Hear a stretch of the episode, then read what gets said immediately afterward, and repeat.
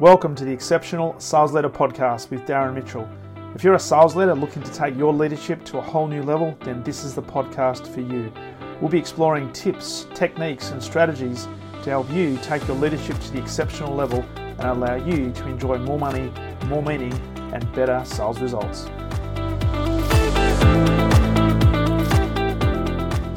G'day, welcome back. Darren Mitchell here, coming to you live from the Macedon Ranges, very cold Macedon Ranges on Friday, the 7th of July, 2023. You're listening to another episode of the Exceptional Sales Leader podcast.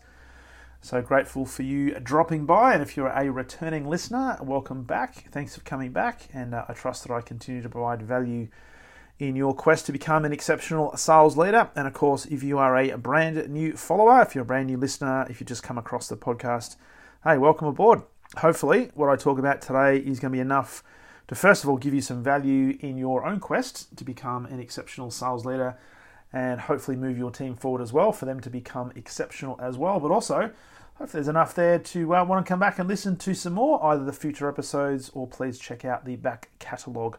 Uh, today is episode 595, so uh, there's lots and lots of topics to get your teeth stuck into.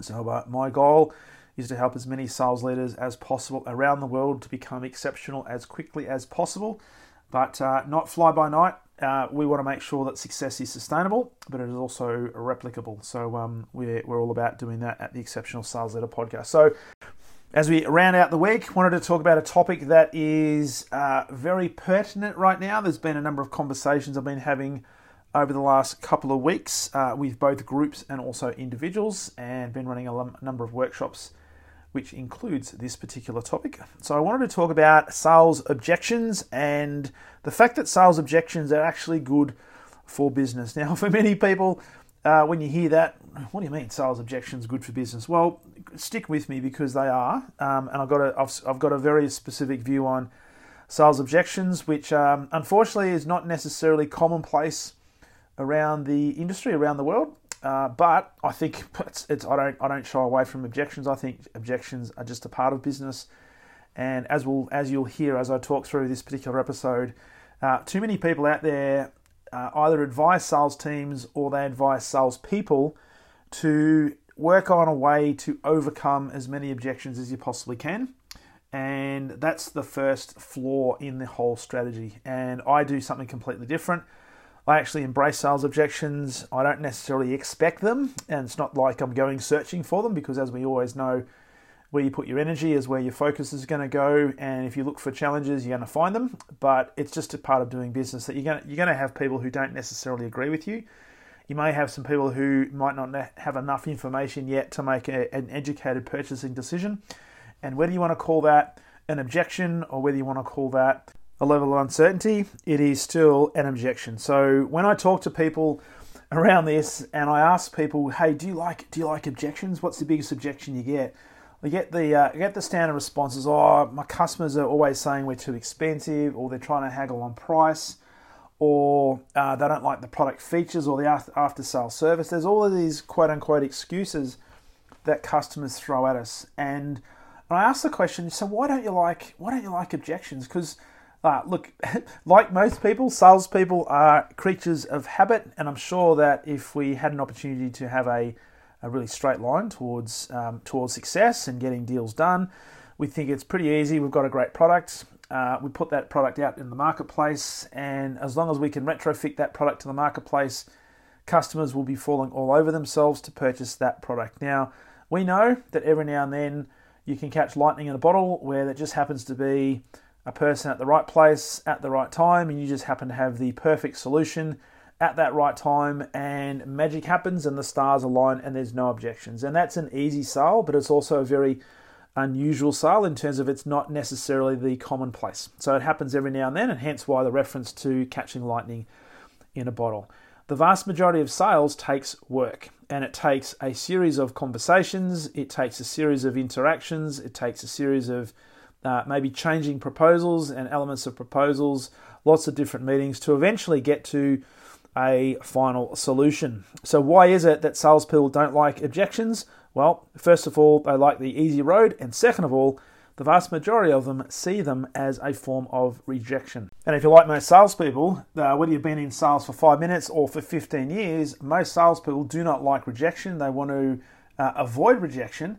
And so, as a way of doing that, they go straight into the uh, product features and benefits statements, or they pummel the customer with information. They go straight into the product wizardry or the sleight of hand type techniques. In other words, they do talking, talking, talking, they go straight into solution mode.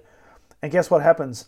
when they do that, they get more and more rejection. So customers will continue to put the barriers up because the salesperson is going straight into solution mode and almost going into convincing mode, which, by the way, is where a lot of the salespeople get their reputation from as being the pushy salesperson. And that's why customers have this almost psychological but physiological response to being told what to do, they put up the barriers and therefore they start to reject it and they start to object to what is being presented to them. So I look at it in a completely different way. I, I believe and firmly believe that, okay, there's going to be customers out there that will have a match to the service that you have to provide or the solution you've got to provide. But it stands to reason that the first the first responsibility of a salesperson, and this is really important for a sales leader as well, overseeing a sales team who has got, uh, whether it be a fantastic product, whether it be a, a product that is not uh, top of the market, whether it's something you're trying to penetrate a market, it is not about your product. And you've got to realize first and foremost that your customers are not interested in your product. They're not going out looking at Google searching for your particular product. What they're looking for is to figure out is there anybody else in the marketplace who is having or experiencing a problem similar to mine? And is there anybody who's potentially found a solution to the problem. So, what they're looking for is a solution to a problem. Our role as a salesperson is to figure out does this customer have a problem first and foremost? And second of all, do they want to actually solve that problem? Now, we can take a lot of objections completely off the table if we spend most of our time asking questions and being curious and inquisitive about the customer and what their needs are rather than talking about the products and the benefits and the features of our product. Is it any wonder why customers uh, put up their barriers and say, no, not interested, too expensive, or any other delaying tactic they can use to try and get the get the salesperson off the scent or off the off the hunt. Now, as a salesperson, if we can do something completely different, if we can realize that, hey, my job is not to flog a product, and this is unfortunately what a lot of salespeople are conditioned to believe because their organizations keep infiltrating their brains with information about how good their own products are. And yes, you've got to believe in your product.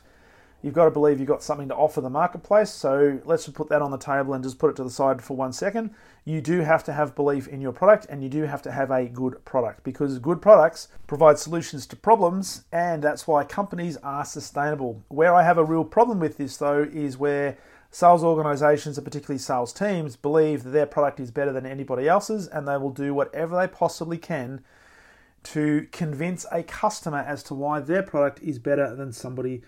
Now, one of the challenges I often give sales teams when I'm training them is I want to issue a sales challenge to each and every salesperson in that particular training course that for the next one to two weeks, every single sales call they make, I want them to resist the temptation of talking about their product. Now, if you said that to a salesperson, if you're sitting there as a salesperson or even as a sales leader, they're sitting and think, wow, if I'm not going to be talking about my product, what the hell am I going to be talking about?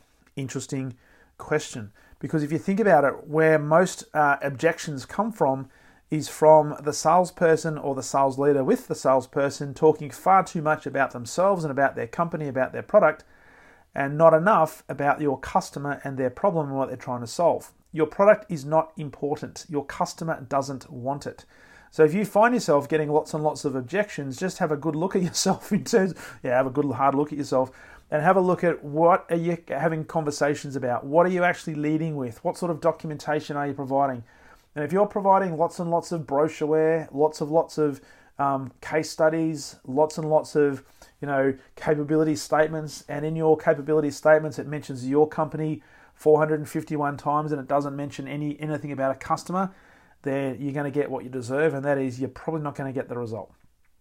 If, however, we spend most of our time asking questions, identifying, qualifying, discovering whether there's something that the customer needs to solve, it actually starts to naturally reduce the number of objections you're going to get. And the fascinating thing about this is when I talk to teams about this, they nod their heads in absolute 100% agreement. And they say, yeah, that makes absolute sense. And then when I watch them, then when I get them to do uh, role plays or simulations and I throw objections at them, what do they do? They go straight back into solution mode, into product mode. So when we think about this, I'm going to share with you a very simple four step formula to handle objections that if we can approach this with the right intention, and that is to help solve a problem that a customer has, then it's nothing that needs to be um, concerning. It nothing. There's nothing that you have to overcome, and you've also got, and I talk about this a lot. You've got to remove yourself from any pressure of having to get a perfect outcome. The outcome will be the outcome. My job is to actually articulate that problem better than the customer can and to figure out whether that customer wants to solve the problem. If they do, then I'll be doing them a disservice if I didn't provide, a, a, I guess, an opportunity for them to purchase. But whether they end up purchasing or not, that's entirely up to them. I just have to handle any questions they might have or remove and help them remove any blockages they might have from their ability to make that informed purchasing decision. And if that happens, hey, sales becomes relatively easy. Not simple, but relatively easy. So when we think about it, why do objections actually occur? Well, we've talked a lot about this already. A lot of it's come down to that's just, just the convincing factor that the salesperson wants to use the sleight of hand and bombard them with all this great information about their product and their service, which, by the way, the customer doesn't care. But you've also got situations where your customers might be skeptic. They might have a level of skepticism around the product or the service. You might be a little bit of an unknown in in the marketplace. You might have um, come in, the customer you're talking to might have actually been a, a cold lead or a cold call. Um, so there's a level of skepticism there. So that's one reason why they might give you an objection. The other one is there might be some misunderstanding or there might might be some miscommunication. So when we talk about end up talking about a product or a particular solution, if we haven't uh, articulated the problem or understood the problem well enough, we might actually be going down a rabbit hole and providing a solution to a problem that's actually not the real problem, and therefore the customer has a little bit of confusion, and a confused mind will never ever buy. We have to provide absolute crystal clear clarity for a customer to feel comfortable making a purchasing decision. And the third reason that objections, of course, uh, take place is often there's a stalling tactic. And the one thing about this is, and there's a lot of pressure on sales teams and salespeople to try and close as many deals about getting it in by the end of the week or getting this sale done by the end of the month or what's the commit going to be for this particular quarter. There are customers out there that just need time to actually consider the options and to make what they consider to be an informed decision. So they will use stalling tactics. Now, this is not something that we have to use and, and do all these multiple different closes. And you hear the ABC always be closing type of methodology that's often talked about in sales circles, and a lot of sales trainers actually use this, which I don't subscribe to. Um, but there will be some customers out there that will stall. Now, this means that you've got to understand your customer very, very intimately in terms of what motivates them and what makes them tick. If you've got somebody who is a multi time convincer or a length of time convincer, there's no way you're going to get a decision from them on the first, second, or third call. It's going to take time you've got to continue to add value so that they are feeling as if they're making the purchasing decision without being pressurized. But think about what you can provide in terms of constant information uh, and be there and be present with them so that they feel comfortable that they're not being pushed. So, there are three key reasons skepticism, misunderstanding, or miscommunication, and also stalling. So, irrespective of, of what type of objection that I get, I actually embrace that as an opportunity to educate the customer and not something that has to be overcome. And this is why I say sales objections are actually good for business because if, if a customer puts up some form of objection, they're actually indicating to me that there is a level of interest there. They just don't have enough information yet in order to make an informed, educated purchasing decision. If they didn't care, they wouldn't have actually put any objection out in the first place, and you'd probably get silence, or you get nothing, or they just simply say no. So when they have an objection, it mean, means that, hey, we're making progress and we might actually get to an outcome, but my job is to now to verify is the objection that they have, is the thing they're putting in places in terms of a, a challenge or a blockage or an obstacle, is that the real one, or is there something behind that that I need to identify? And this is why I teach sales teams all the time that there is nothing that needs to be overcome. There is something simply that you need to handle that perhaps you haven't uncovered yet in your sales cycle or in the customer's buying and purchasing cycle. So, um, this particular four step process is a very simple one. Uh, and as always, things that are very easy to implement are also quite easy to not implement.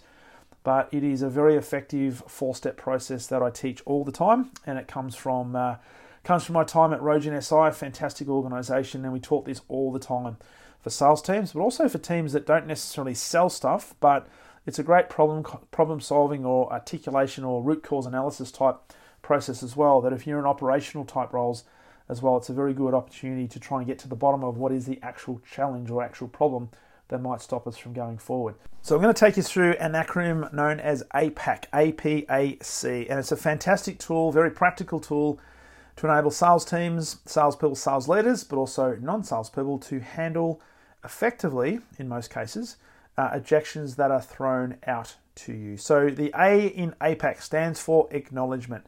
And what's really interesting about this is when salespeople receive an objection, the vast majority of them always have, or almost have, shouldn't say always because not everybody does this, but the vast majority of them seem to go straight into either attack mode or defensive mode. So when an objection gets thrown out, such as the classic one, or oh, this pricing is simply too expensive, it's not what I wanted to pay, uh, often, what a salesperson will do is say something along the lines of, "Well, if we can uh, if we can knock five percent off, or if I can go back and get some uh, additional discounts, how would that sound?" So the moment we do that, uh, we're basically falling into the hands of the customer or the prospective customer, and the power base tends to change because what it's telling the customer, either directly or even unconsciously, is if I put up an objection such as you're too expensive, what I'm going to see is a response from the salesperson who may be appearing desperate by offering me further discounts, which might say to me, hmm, maybe they are too expensive. Maybe they do have a lot more room to move. Maybe I've been asking uh, not high enough in terms of discounts. So let's go further. So I'll keep doing it. So we need to resist the temptation to go straight into solution modes. And this is why the A in APAC is such an important thing. And the A stands for acknowledge. Now, when when I say to salespeople, hey, when you get an objection from the customer, turn around and thank them for it. Now, you don't have to thank, you've got to be genuine with this. It's not about oh, saying, oh, thank you for that objection, I really appreciate it. But what the acknowledgement does, it enables you to acknowledge the fact that they've got a challenge or they've asked a question, or you won't necessarily use the term thank you for your objection, but you're literally saying to them, hey, I really appreciate you sharing that. Because uh, what that does, it gives you a little bit of time to start thinking about all right, is this a real or potential real objection, or is there something underneath the surface? So it gives you a little bit of breathing space to, to think about what is the best course of action to take from here. So the first step is to acknowledge it. Now, resist the temptation to go straight into solution mode because what I've got to do as a good salesperson is I've got to actually qualify as to whether this objection that's been thrown out is real or whether it's a bit of a furphy, because sometimes they'll throw things out just as a deflection tactic just to see what happens. And so I've got to actually not fall for the three card trick and go straight into that solution mode because that means that the customer is now going to be in control of the situation and certainly the buying conditions. So I'm going to say thank you for sharing that. Greatly appreciate it. Do you mind if I ask you a few questions? Now that leads into the second part of APAC, which is P, where I'm going to start to probe. Now the purpose of probing is to really find out whether the uh, whether the objection that's been thrown out is that real. So I'll be listening to not just the words that people speak, but I'll listen, be listening to voice tone. I'll be looking at them in terms of is their physiology, is their body language consistent with the language, or is there something that maybe is a bit of a mismatch? So the probing part is enabling me to understand, okay, is this real? So I'm going to be asking questions. I'm going to be asking clarifying questions. I'll be asking open-ended questions. I'll be getting the customer to go into specifics and I'll be paraphrasing back to check for understanding because I need to understand and I need to try and identify what is the real problem that is being uh, that is being brought to the surface that is preventing this customer from feeling comfortable to move forward. Now it's not about me flogging that product, it's simply they have a problem. If they've got an objection, maybe the problem is not the real problem. So I've got to try and identify that, and that is what probing is all about. It is literally a root cause analysis. And this is not about flogging my product, it is not about using all the features and benefits. It's simply trying to be inquisitive and understand do I have the right problem or is there another problem that I need to be focused on? So if I do that really well, I should be able to identify what is the actual challenge. Once I've decided, and once I'm comfortable that I think I've identified the real problem, I can then go to the third letter in APAC, which is A, and I can decide whether or not I'm going to answer that particular challenge or answer the objection. And if I do decide to answer the objection, what I'm going to do is uh, answer this with clarity, with certainty. I'm going to be concise and I'm going to be very persuasive, which means I'll be not necessarily bombarding the customer with all of the features of the product or the solution. I'll be actually identifying, first of all, the problem, reinstilling and getting confirmation that that is the problem that they wanted to solve but also targeting the elements of that problem that they desperately wanted to solve with the features and the benefits of the solution I'm going to provide. So it's the solution that's a natural consequence that fits like a hand in a glove to the problem they've just told me that they want to solve. Now, if that happens, what should be a consequence is the customer should say, Well, fantastic, let's go, let's start moving forward. So the last part of APAC, which is the C, is I've got to confirm, which in other words, I've got to check in to see whether this objection has actually been handled, but I won't necessarily say to the customer, So, Mr. Customer, have I overcome or handled your objection? What I will say is, I just wanted to check in. Does that answer your question? Does that provide you the information you're looking for in order to move forward and make a decision? Or something like that. So, literally, the confirm is to check in to see whether the objection has been handled. And if the answer is yes, fantastic. We can go to the next step and whatever closing methodology you use, and it could be a simply a, a direct close, it could be the assumptive close, whatever the case is that works for you. Um, it should mean that you should be able to then close out the sale and get, get moving in the implementation. If, however, um, going through all that process and that confirmation stage, they turn around and say, well, actually, no, that's not, doesn't answer the question, then it simply indicates to me that I haven't identified the real problem and I've got to go back into probe another time and start asking more questions to try and identify the true underlying root cause of what's stopping this customer from making an informed purchasing decision. Then I'll follow the P again, go through A, the answer, be persuasive, and then I'll confirm it again. If they say no again for the second time, I'm not going to go back because I don't want to continue to go around in circles because it may well be that this customer is just a tire kicker or might be a, a number of other reasons that is preventing them from moving forward and making a decision, in which case I will time out and I'll come back and maybe we'll reassess the next day or we'll set up another meeting to have another conversation. So, this particular system, APAC, APAC, very, very effective. Um, very effective when it comes to any type of objection, irrespective of the type of objection that you are faced with because what it does, it forces us to be really curious and ask questions rather than go straight into offensive attack mode to overwhelm the customer with all the product and service stuff. So I trust that message helps. It's a it's a system that I teach all the time. It's a system I use right now for myself as well. And uh, sales teams that are using this are getting fantastic results. So I trust that helps you. I trust that can also help your sales team. So if you would like a bit more information on this, uh, or in fact, if you'd like some assistance in helping you become a, an exceptional sales leader, and in the process, maybe even helping your team extract even more maximum potential out of their capabilities. Love to have a conversation with you about how I might be able to help. Simply go to leadwithdarren.com, pick a time, we'll jump on Zoom, have a conversation about A, where your team are at, what you're looking for your team to achieve, but also in the process where you're, where you're at as a leader, what you're looking to achieve as well.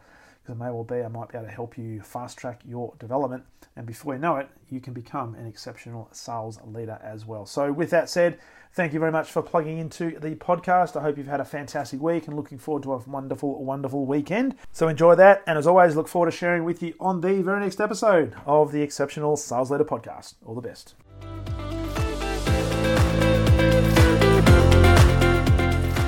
Thank you for listening to the Exceptional Sales Leader Podcast. I trust the information in this episode has been helpful in your journey towards becoming exceptional. And remember, please take the time to rate the show, subscribe to the show so other people can find it. But also, if I can help you, jump on my calendar, go to leadwithdarren.com, and let's have a conversation about how I can help you along your journey to being exceptional.